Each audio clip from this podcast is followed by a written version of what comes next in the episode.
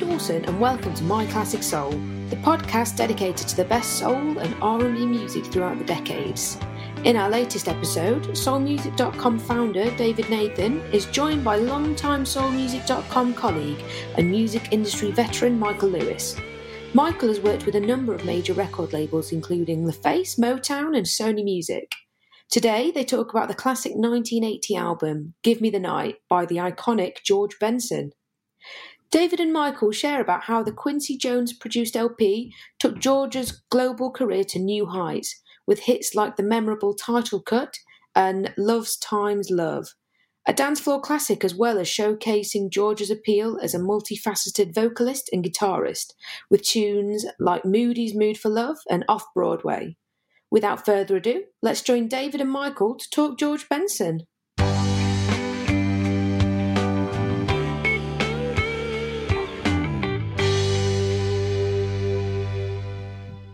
Hi, Michael. Hey, David. How are you?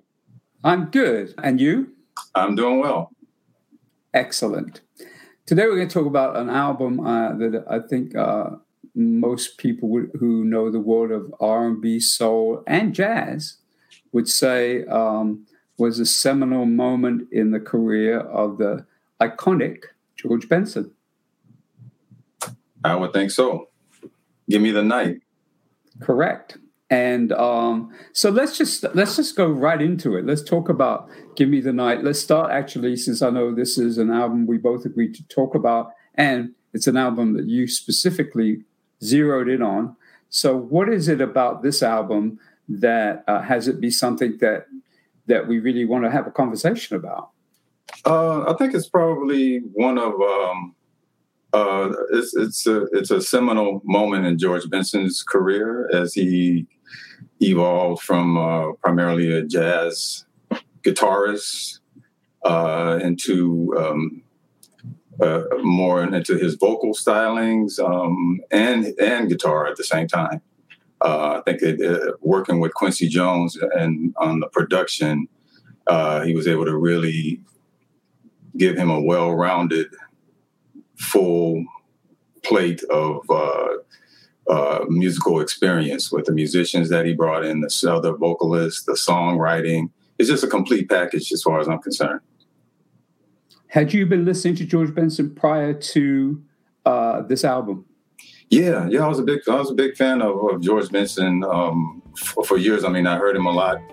Uh, I grew up in a, a, house where my father listened to a lot of jazz, so I lived, and um, people like Wes Montgomery and George Benson were on his regular playlist from you know the, the since the late '60s, early '70s, uh, and then of course before that there was um, Breezing, uh, Breezing, and uh, this Masquerade, and uh, and I played the the live uh, George Benson album, which came out a couple of years before this, quite a bit also. Hmm. So yeah, I was well well versed in George Benson before this. I had seen him in concert several times. Um, um, and during those wonderful summer concert series in Los Angeles at the outdoor amphitheaters at the Greek Theater and Universal. So yeah, I was a I was a big George Benson fan when this record came out already. Well, I have to confess, this is an opportunity. I have to confess that I was not as aware of his um, history um, really until uh. I had seen his name. Uh, I remember he had recorded for A and M. Um, I think I wasn't even aware that he recorded for Columbia Records before that. Mm-hmm. So I actually didn't know much about him. And, and that segues into my really only George Benson story. Uh, because since we're talking about his history as we move on to moving up to uh, Give Me the Night. So um, in 19, February of 1976, uh, Warner Brothers Records um, decided to stage a show at the Beacon Theater in New York, and it was called The Orange Meets the Apple. Warner Brothers were on a mission to really establish themselves as a force in the R&B, soul uh, fields in particular. Mm-hmm. Uh, they were known, of course, prior to that for many, many different uh, other genres. You know, in fact, you know, if you think about artists that were signed to Warner Brothers and Reprise back in the 60s and, and, and early 70s. You're thinking about people from Frank Sinatra mm-hmm. to Joni Mitchell and so on. I mean, it was just a really diverse roster, and it wasn't heavily focused in the world of black music, one could say. Mm-hmm. So there was a, a, man named Tom Draper who said, you know, he was the, in, the head of black music uh, at Warner Brothers, and he was determined that uh, that the label would really create a presence, as I said. So some of the signings at the time were Ashford and Simpson, Dionne Warwick, who, of course, at that time um, had had left Scepter Records, and this was a big deal for her to be on uh, on Warner Brothers. Uh, and then there were some others. Staple singers came through Curtom and uh, Curtis Mayfield. It was a whole array, Al Jarreau, a whole array of great artists. So about four nights of performances at the Beacon Theater was absolutely astonishing. I wish they had recorded it, but they didn't. As a part of that, um, Warner Brothers uh, flew me from at that time living for six months in Los Angeles to New York and uh, put everybody up at the Waldorf Astoria. Mm-hmm. I mean, that was like, wow. Yeah. And it was a big deal. I mean, it's a big deal. I mean, lots of uh, interviews and so on. So my George Benson story is simple, simply this. I'm waiting to do some interviews with some of the artists, you know, and say, okay, it's time to do your interview with Nick and Val. Now it's time to do your interview with Curtis or whoever it was. And I'm just standing there waiting in this little kind of lobby area where all the the, the interviews were taking place in different rooms. And um, this guy was just standing on the side and look, he was kind of like looking very nonchalant. And uh, so I said, hello, how are you? In my very then British accent. I said, he said, I'm fine. I said, my name's David. He said, I said, what's your name? He said, George. I said, oh, nice to meet you, George. I said, you know, I'm here to, um, you know, do these interviews for this magazine in, in England called Blues. And so he said, oh, okay. And um, he said, oh, yeah, I just, I just signed to Warner Brothers. And I didn't ask, I didn't ask him his last name. I said, oh, okay, okay. He said, yeah, I have, I have a, a, record coming out soon. I said, oh, well, I guess I'll be interviewing you there at some point. No idea who it was. Wow. Not a clue because I never, I don't think I'd even seen a photograph of what he looked like. And he was very amiable, very, you know, chatty and, and no, not like no thing, I'm George Benson. It was like, I said, oh, okay. And then sure enough, um, literally within a couple of months of that very brief conversation, here, here came Breezin'. Oh, yeah. And I looked at the cover, I'm like, oh, that was this George guy. so, and that's as much as I have as, a, as, an anecdote to share with you about George Benson, uh, um, other than to say that he was very, um, he, I'd say he was very, he was very kind of what would call that? Very cool, very, um, yeah, just like, hey, how are you? Pleasant. Yeah. Yeah. Yeah. yeah. I had no idea I was talking to a future legend. Mm-hmm. So let's go from Breezing. Let's talk a little bit about Breezing and how that, in a sense, set up uh, the albums that followed and, and then moving to Give Me the Night. All right. So, right. What, what do you remember about Breezing? Uh, of course, the, the title track, which was um, written by uh, Bobby Womack. Um, funny that uh, that was our last conversation. Um, Rufus and Chaka doing the Bobby Womack song. But yeah, Breezing was written by Bobby Womack. Um, uh, that record also had uh, this masquerade was I think probably the first time that people really heard George Benson sing like that. That everybody realized that this man really had some good some vocal chops going on. You know, as far as I as far as I remember, um, that was probably his um, strongest vocal performance up to that point.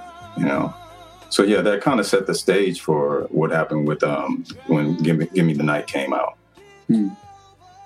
You know, it's funny. I remember when I did hear, when I heard this masquerade. I he, he reminded me vocally, and I, I, know that at the time, you know, people would ask him this of Donny Hathaway. Uh, I don't know why. Just something in his voice oh, reminded tonally, tonally, probably. Yeah, yeah. That was one of the things that Quincy really wanted to um, emphasize uh, in producing Breezing uh, I mean, I'm producing uh, "Give Me the Night" was to really, really bring George out as a vocalist. Um, and you know, straight up from the first track, "Love Times Love." I mean, he comes out just like just so easy and uh, effortlessly the way he delivers um, the, the, lyrics, you know, which is pretty probably one of the one of the sweetest love songs ever. You know, um, I, I, really love that song. It's, it, and it says, uh, "Talking to people." That's the song that when, when I mention when you mention "Give Me the Night," people say, "Oh yeah, love times love." You know that that's the song that really clicks with people. You know, um, and uh, of course that was written by Rod Temperton and it was during the the whole time um, uh, right after um, Off the Wall and after uh, they had done Quincy had produced uh, Rufus and Rod Temperton wrote some of those songs on Master Jam also.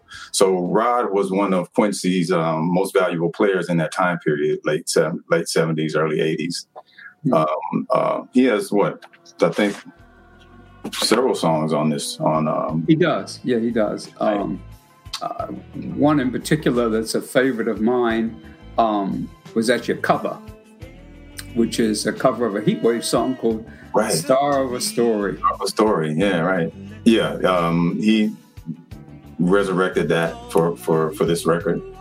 Um, and um, yeah, George put his put his stamp on it. You know, he gave you that whole atmospheric thing that um, similar to the Heat Wave version, but of course with the Quincy Jones magic uh, surrounding it. You know, you can't you can't beat that ever. You know. Hmm. When you mentioned "Give Me the Night," it reminds me of, of that time period. Um, we're talking about 1980 specifically when the album came out, um, and I remember there were two tracks that I could pretty much count on hearing uh, at uh, when I would go dancing at that time period in 1980 in New York. And uh, actually, it, which was surprising in one sense, because Love Times Love, um, yeah, I, I, don't, I, I, I, yeah, I guess it's, it's, I think Give Me the Night is more of a, a like a hardcore dance track, but Love, Love Times Love would come on. And at the same time, if I'm, I'm think I'm correct chronologically, it would also have been around the time of uh, the Brothers Johnson uh, Stomp. Stomp, I think so. I think Stomp might have been a little bit before this, but it was around, yeah. the, around that area, around that time, yeah. Did you ever dance to uh, Love Times Love? Uh, yeah, a, lot. How about Give Me the Night? to this day, you know, to this day, I, I, I play this record a lot. Uh, I, you know, really? Yeah, oh yeah, yeah. It's it's it's in, it's in constant rotation right here. Okay. Yeah. Um, let's talk about some of the other songs on there. We, we, have mentioned Patti Austin, and um, you know, I think the track that uh, for me on, on this album where she's most obviously prominent uh, is uh, Moody's Mood. Moody's Mood for oh, Love. For Love, yeah. Yeah. Um, I was not, I was familiar with the song really only because of the Aretha Franklin version of it, uh, mm-hmm. uh, also produced by Quincy Jones on uh, Hey Now Hey oh, album. Right. Uh, in 1972, but I was not really familiar with the song before that. You, did you know Moody's Mood for Love before? I did. I assume you did know in your background. Yes. Well, because well, because my mother used to always sing. really? yes, she did. okay. yeah, she she would always sing that song. I never knew what she was talking about, but I just remember her. She would always sing that. You know, so yeah, I was uh, I was familiar with that for sure. well, let me ask you a question. You don't have to answer. Was she singing it to your dad? She would just sing it. You know, oh, okay. it was just a favorite song of hers. You know, it was just something that yeah. she always uh, she was always singing it. You know. I okay. I'm just thinking of you know because the song is about you know I'm in the mood for love, kind yeah. of. Yeah. So yeah. All right. Um, well, let's talk about Patti Austin. You know, and her her role in that. Um, again, uh, w- do, were you familiar with Patti Austin's voice prior to that? Had you heard any of her records? Oh yeah, absolutely, absolutely. I had uh, I had her uh, CTI records that were, were, a few years before this, right? Sure. Mm-hmm. Yeah. Yeah. Starting about like 1976, oh, I think. Definitely. Yeah. I was a big Patti Austin fan. Yeah. Mm. What's interesting because at some point George Benson and and and and, and uh, Patti Austin were label mates. But I don't think at the same time as CTI. In fact, he just left CTI but, um, when he joined Warner Brothers, and she was at CTI at the time. And of course, any, any um, Quincy Jones production is liable to have Patti Austin attached to it. Also. Yes. You know, they're, they're, I call them his most valuable players that um, um, Greg Phillinganes on keyboards, Paulinho da Costa on percussion. Um, on this record, and for the, in that whole period, he was using John Robinson, the Rufus's drummer, mm-hmm. um, on on on his recordings. Um, and people that uh, Rod Temperton, of course, is a songwriter. Yes. Um, Let's pause for a quick break. Then we'll return to David Nathan and Michael Lewis as they continue to discuss Give Me the Night, the classic 1980 album by George Benson.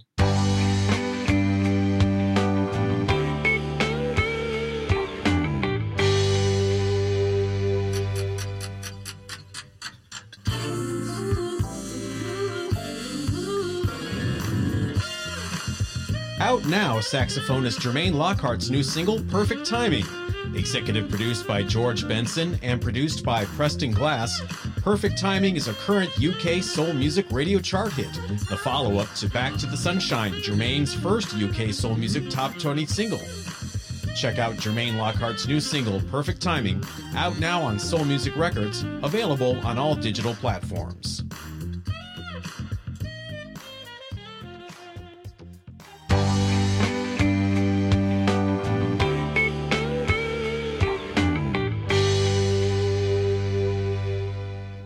Also on this record, there are a couple of songs by uh, the Brazilian uh, guitarist, composer, singer Ivan Lins.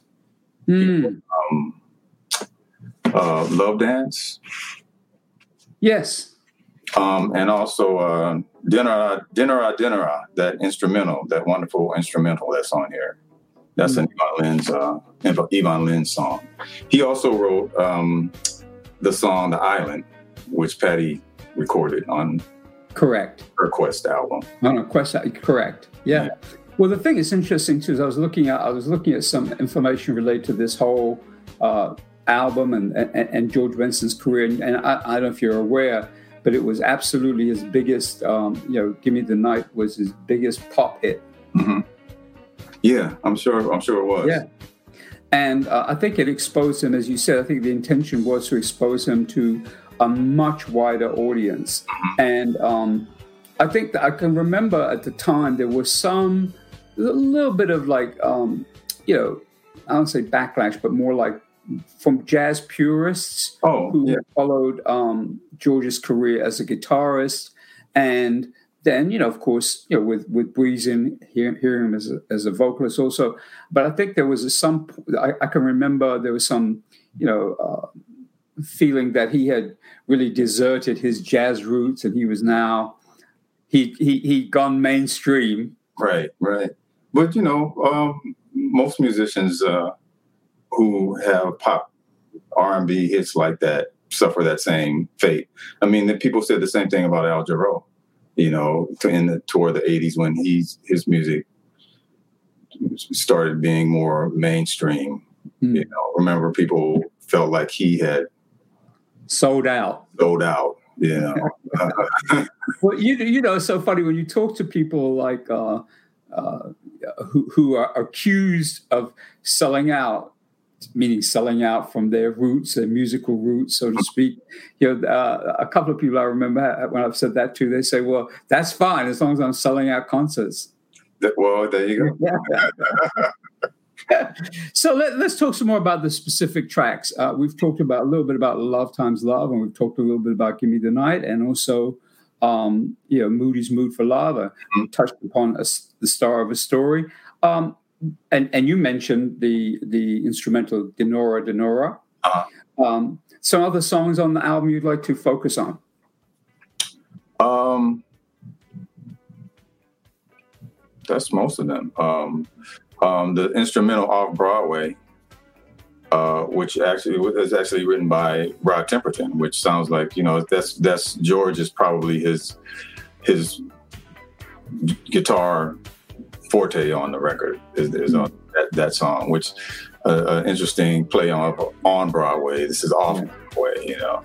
Um, yeah. So he really gets to stretch out on that. Um, also, another another one of the those players, most valuable players that uh, Quincy uses is uh, Jerry Hey, who does the horn arrangements. You know, he came from uh, Seawind, um, and he's he's he's he's on almost every Quincy recording in the 70s and 80s, late 70s and 80s as a horn arrangement. So those horn arrangements you hear on Michael Jackson, on Rufus Master Jam, and all through this record are just he's he's he's amazing. He's amazing a horn horn arranger. Um, um, um, Love Dance, the Ivan Lins song. Um, uh, it has lyrics by um, I think Alan, Alan and Marilyn Bergman, if I'm not mistaken. Um, well, you know, due to the lovely uh, aspects of technology that we have, I can actually confirm that for you right now. Let me see here.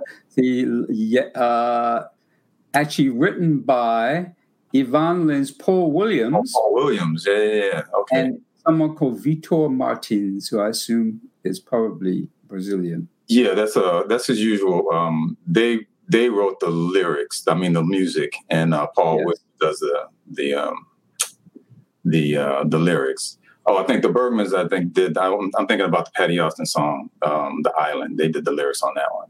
Right. Um, yeah. An interesting point of reference, given our previous uh, session about Rufus. Are you from? Are you aware that um, uh, uh, Hawk, Hawk Wolinski uh-huh.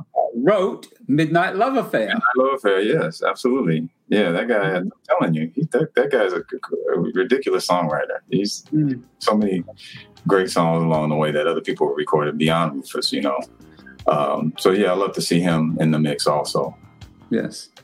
Well, one of the things that I, I, I, realized as I was listening back to the album myself is um, that, that there's a consistent, there is a real consistency. You can tell that this was not a oh let's do a track here, let's do a track there. It's like created as an album. Mm-hmm. Um, and you know, I think that uh, as as you may be aware, you know, prior in, in years previous in previous years, that's a better way of saying it. A lot of times people would not actually go in to make an album; they would just cut tracks, and then they would end up as with an album. And I think you can. I think for this one, you can actually hear concerted you know, working together to create a piece of work. Mm-hmm, mm-hmm. That's the one thing. And the second thing that um, I think uh, that I, I'm really aware of is how Quincy was like the go-to guy at that point. Mm-hmm. I mean, mm-hmm. he was definitely coming off the off the wall. Brothers Johnson. I mean, he, you know, it's kind of like boom, boom, boom, boom in a row. I mean, just no, just no stopping him. Right, right. And and with this being the first release on his his label, so to speak. This was his. This was Quincy's label, Qwest. Mm-hmm. And so, of course, he's going to pull out all the stops to make sure that this is the s- strongest production that he can um, put out there. You mm-hmm. know, it has to have that that main that big impact, and he did. They did it. You know, this is it gets it gets no better than this. Yeah. You know, you know, it's interesting too, Michael, is that I, I, think you know there's certain producers who I think of as being like the chef, like they're the they're the they're the they're the person who the producer is someone who puts all the ingredients together. There are some producers, as we know, who are also songwriters uh, in their own right. Um, you know, I think of people like Thom Bell, uh, Philadelphia, and Gamble and Huff, who you know were producers as well as being songwriters. And with Quincy Jones, it's very much like he's the, like I say, like the master chef. He he puts all the ingredients together, the you know, helps create the song selection. he's like the casting guy for the background singers, mm-hmm. and putting all the things in the mix that creates this great uh, piece of work. Yeah, he, he he picks the best the best people for the job, you know, or there's the the vocal arrangers. Um, I think, I think probably a lot of the vocal arrangements was done by Rod Temperton because that was one of his his forte also besides mm-hmm. songwriting. Yes. Um, um, again, uh, Lee Ritenour and Paulinho da Costa and people like that. Richard Tee is on this record. Uh, Herbie Hancock. Yeah, I was going to say we can't forget Herbie Hancock. Yeah, and, right. Um, so I mean, the, the, the quality of the musicians cannot be beat on this recording. You know, uh, and it's all pulled together in it's the strongest package. Yeah, and you know, in context, you know, it turned out to be George Benson's biggest um, be- best-selling. I mean, after Breezing. it, it was is actually, I, I, believe, his best-selling album uh, ever in you know his whole career, mm-hmm. and um, you know, led to his first uh, international touring. I mean, he did tour a little bit. I think in 1977, um, he came to Britain. I know, and um, did some shows there. But that was the first time he had been in Britain for about four years. And when he was there previously, he played um, at Ronnie Scott's Jazz Club. So he was already by 77 expanding his international audience. And then, of course, here came, here, here came Give Me the Night, just kind of took it all the way out. Uh, and, uh, you know, George Benson, you know, for many years has been an international major performer and, you know, recording artist. And I don't know that that was necessarily predictable for someone who started out essentially as a jazz as a jazz musician. Um, I mean, I'm trying to think of other people from the from that era who who really took it all that way. I mean, even I think it was as recently as last year, uh, George Pence, George Benson performed at the Royal Albert Hall. I think it was here in Britain. Mm-hmm. Uh, sells out every time. Every time he, I mean, selling out the shows. selling out the um, yeah, and, and, and so that's really it's, it's just an interesting thing to, to see how his career has developed uh, t- to the point that he's he basically is a household name for many many people. Mm-hmm. That's true, and uh, across generations also. You know, because because like I said, my um I, my father listened to George Benson, and um, when I was you know knee high to a chicken. I knew you were going to say that. knee high to a what? knee high to a chicken. oh, I knew you were going to say chicken. Okay, okay. I thought you were going to say knee high to a grasshopper, but oh well. Uh, no, that's Stevie's lyric, and I was oh, um, just a couple other things. Uh, around that time period, did you get a chance to see George Benson in concert? I did. I did uh, um, several times. Uh, um, most memorably was the show that he did at uh, Universal with uh, Minnie Riperton opening. Oh, can yeah. you tell us more about that?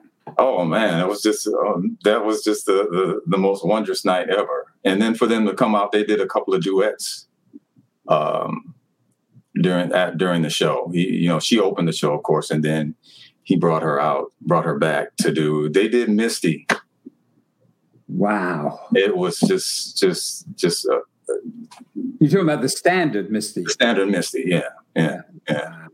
Wow. that would have been worth. Oh man, that would have been worth flying to. Where, where, were you in LA at the time? Universal Amphitheater. Yeah, yeah. That's when it was out. When it was outdoors before they covered it.